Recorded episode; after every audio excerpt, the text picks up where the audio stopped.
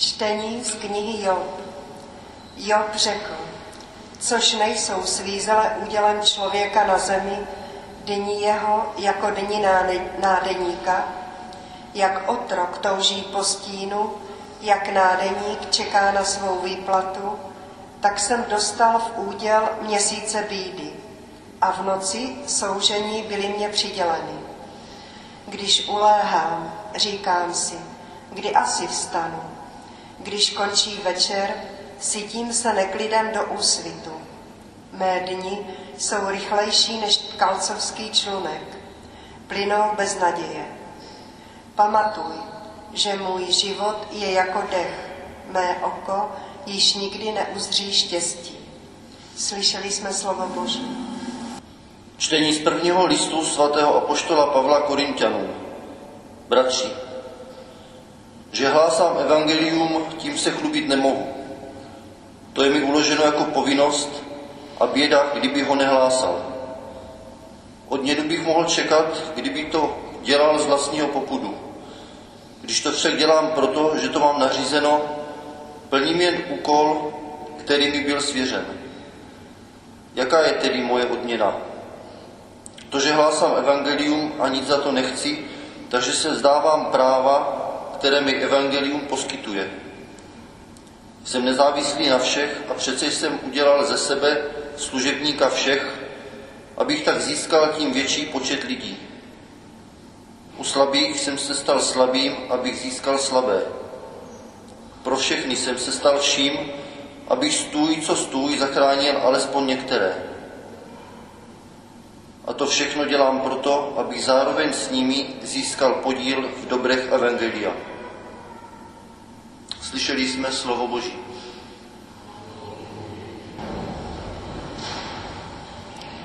Pán s vámi. Slova svatého Evangelia podle Marka.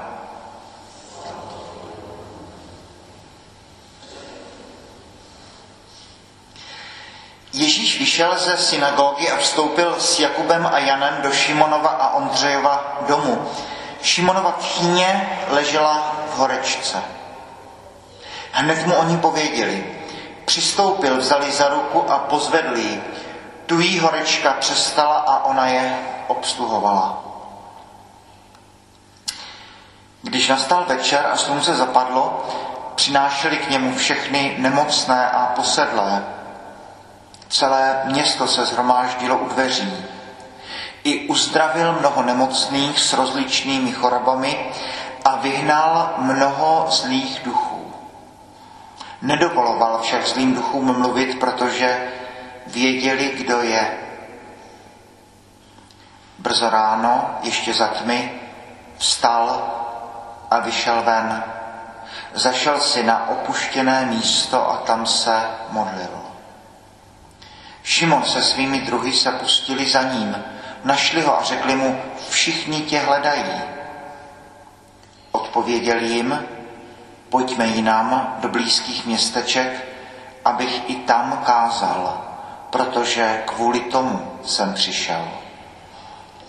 A procházel celou Galileji, kázal v jejich synagogách a vyháněl zlé duchy. Slyšeli jsme slovo Boží.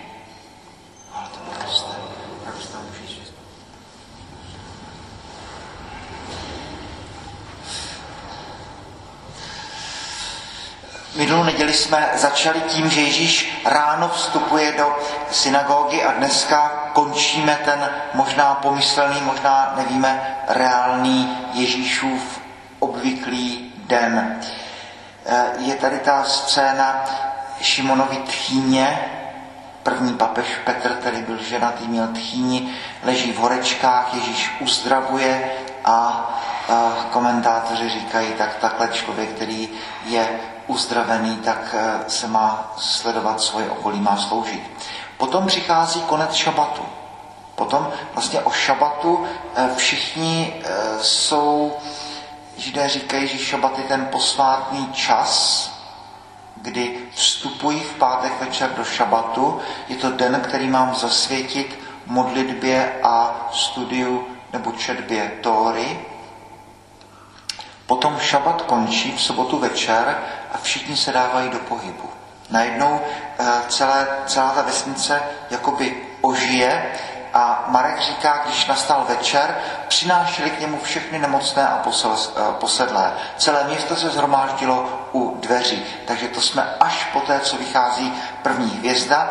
Ježíš uzdravuje mnoho nemocných s rozličnými chorobami, vyhání mnoho zlých duchů. Tedy eh, byť pro někoho se utrpení může stát autentickou cestou k Bohu, tak nemoc a utrpení je zlo, proti kterému je potřeba bojovat.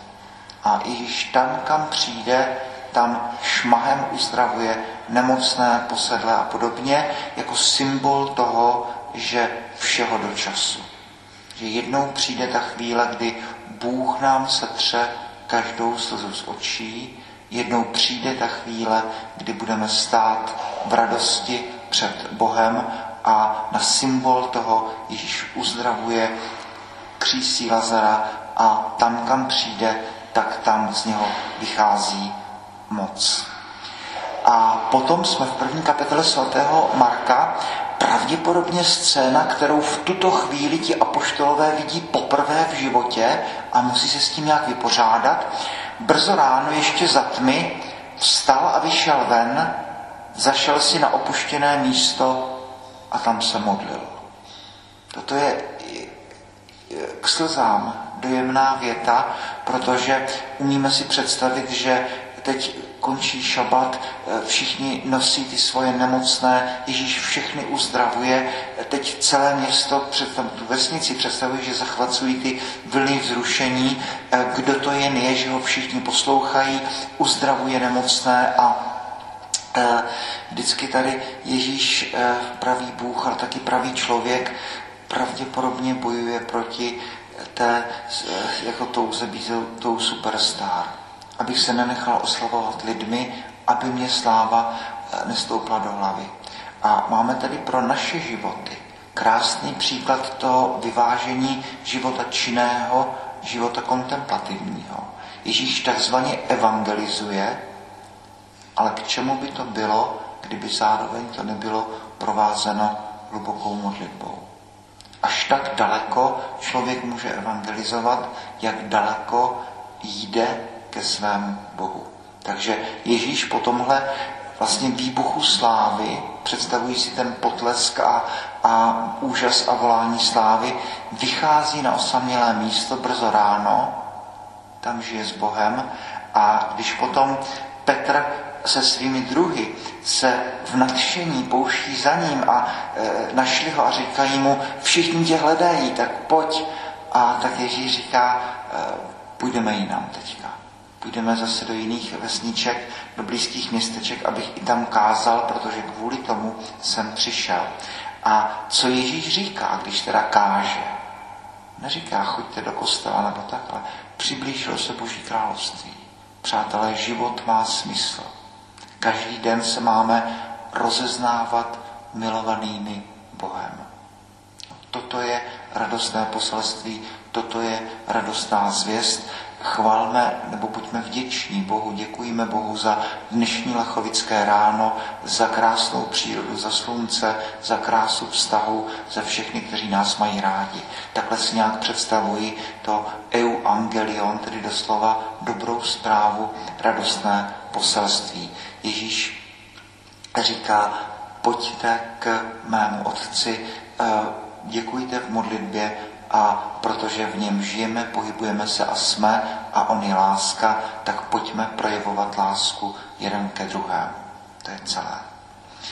A procházel celou Galileji, kázal v jejich synagogách, vyháněl zlé duchy. Máme tady ten krásný příklad toho, eh, tedy té činnosti aktivní, ale zároveň té činnosti Eh, kontemplativní, duchovní. Vždycky to je jenom jeden příběh.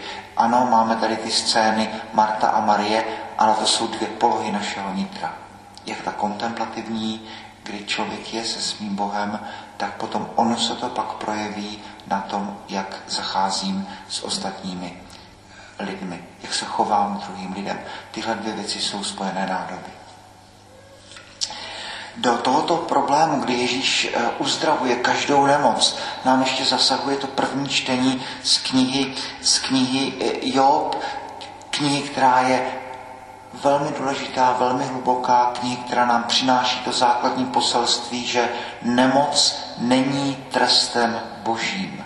Nemoc není boží vzkaz, utrpení není trest boží za moje hříchy. Tahle kniha je velikánským protestem proti všem, kdo by něco takového říkali, ba dokonce i e, proti tomu, koho Bůh miluje, toho křížkem navštěvuje a podobně. Job neudělal nic a e, zastihli jsme ho tady v sedmé kapitole. Je to zvláštní text, ve kterém vlastně vůbec není řeč o Bohu, kdy Job jenom cítí, že v životě má jakýsi úkol, že nějak je sledován, ale najednou je všechno ve zmatku. Ty obvyklé strategie usměj se na svět, svět se usměje na tebe a tak najednou všechno je pryč. Všechno je vzhůru nohama. Celá ta kniha Job je překrásná v tom, že, eh, že eh, jsou komentáře židovské, které říkají, že je to vlastně odpověď na tu scénu, kdy Bůh stvoří člověka a říká najednou v tom plurálu majestaticus, učiníme člověka ke svému obrazu. A nevíme, jestli Bůh mluví k andělům, nebo jestli to je opravdu ten plurál majestaticus, jak používají králové, učiníme. A, a, a jeden tedy z těchto výkladů říká, že v této knize Job je pokus o odpověď na všechny ty hříchy člověka, kdy ďábel přichází za Bohem a říká mu, zapomeň na to, že člověk dokáže být laskavý a zbožný, to je jenom ten povrch, to je pláštík, Pořád v té knize se mluví o kůži. Kůži za kůži, říká, říká ďábel. Ano, Job je zbožný, protože ty mu žehnáš, ale pod povrchem když tohle bude pryč, uvidí, že to je sobec jako všichni. Uvidí, že v centru jeho duše je e, snaha o svůj sebezájem, o svoje sobectví. Napřed říká, odej mi od něho všechno to jeho bohatství a uvidíš, bude ti do tváře zlorečit. Tohle Job ještě zvládne. Bůh dal, Bůh vzal, jméno budíš požehnáno. Pak přichází ta nemoc, nemoc kůže, řadovitá choroba a Job se osvědčil. Jo, prokazuje, že Bůh, když tvořil člověka, tak e, byť bláznivě věří v to, že člověk zvládne svoji svobodu, tak Job je příklad, že se tak stalo. Ďábel nakonec vlastně odchází s nepořízenou. Takže velmi hluboká kniha Job je zasažený e, do hlouby své duše, ptá se po spravedlnosti, ptá se po Bohu a na konci po těch 42 dlouhatánských kapitolách nakonec Jobovi je znovu požehnáno ti jeho tři přátelé, kteří by udělali lépe, aby mlčeli, kteří se mu to snaží nějak vysvětlit, nebo mu říkají, že Job trpí, protože musel nějak zhřešit a podobně, přece Bůh ví, co dělá, etc., etc., tak ti se musí Jobovi omluvit Job potom znovu založí rodinu, má tři překrásné dcery a vzkaz v této době velmi silný, žádná doba není tak zlá, žádná doba není tak složitá, abychom do ní nemohli nebo neměli přivádět děti. Pokud věřím Boha, tak Bůh se o ty své uh, postará. Tedy Job nakonec vlastně uh, v, v této své knize prokazuje to, že když Bůh stvoří člověka, ta jeho sázka na člověka, sázka na to, že, že e, jsme dobří, že nakonec vychází. Tedy zase velmi hluboká kniha, eh, korespondující s evangeliem v tom smyslu, že nemoc je, je utrpení nebo nemoc je zlo, proti kterému je potřeba bojovat, že máme léčit nemoci, tišit trpící a že když tohle děláme, tak je to skutek lásky, kterým se nějak přibližujeme k nebi. Tedy co si můžeme dneska odnést z těchto dvou textů?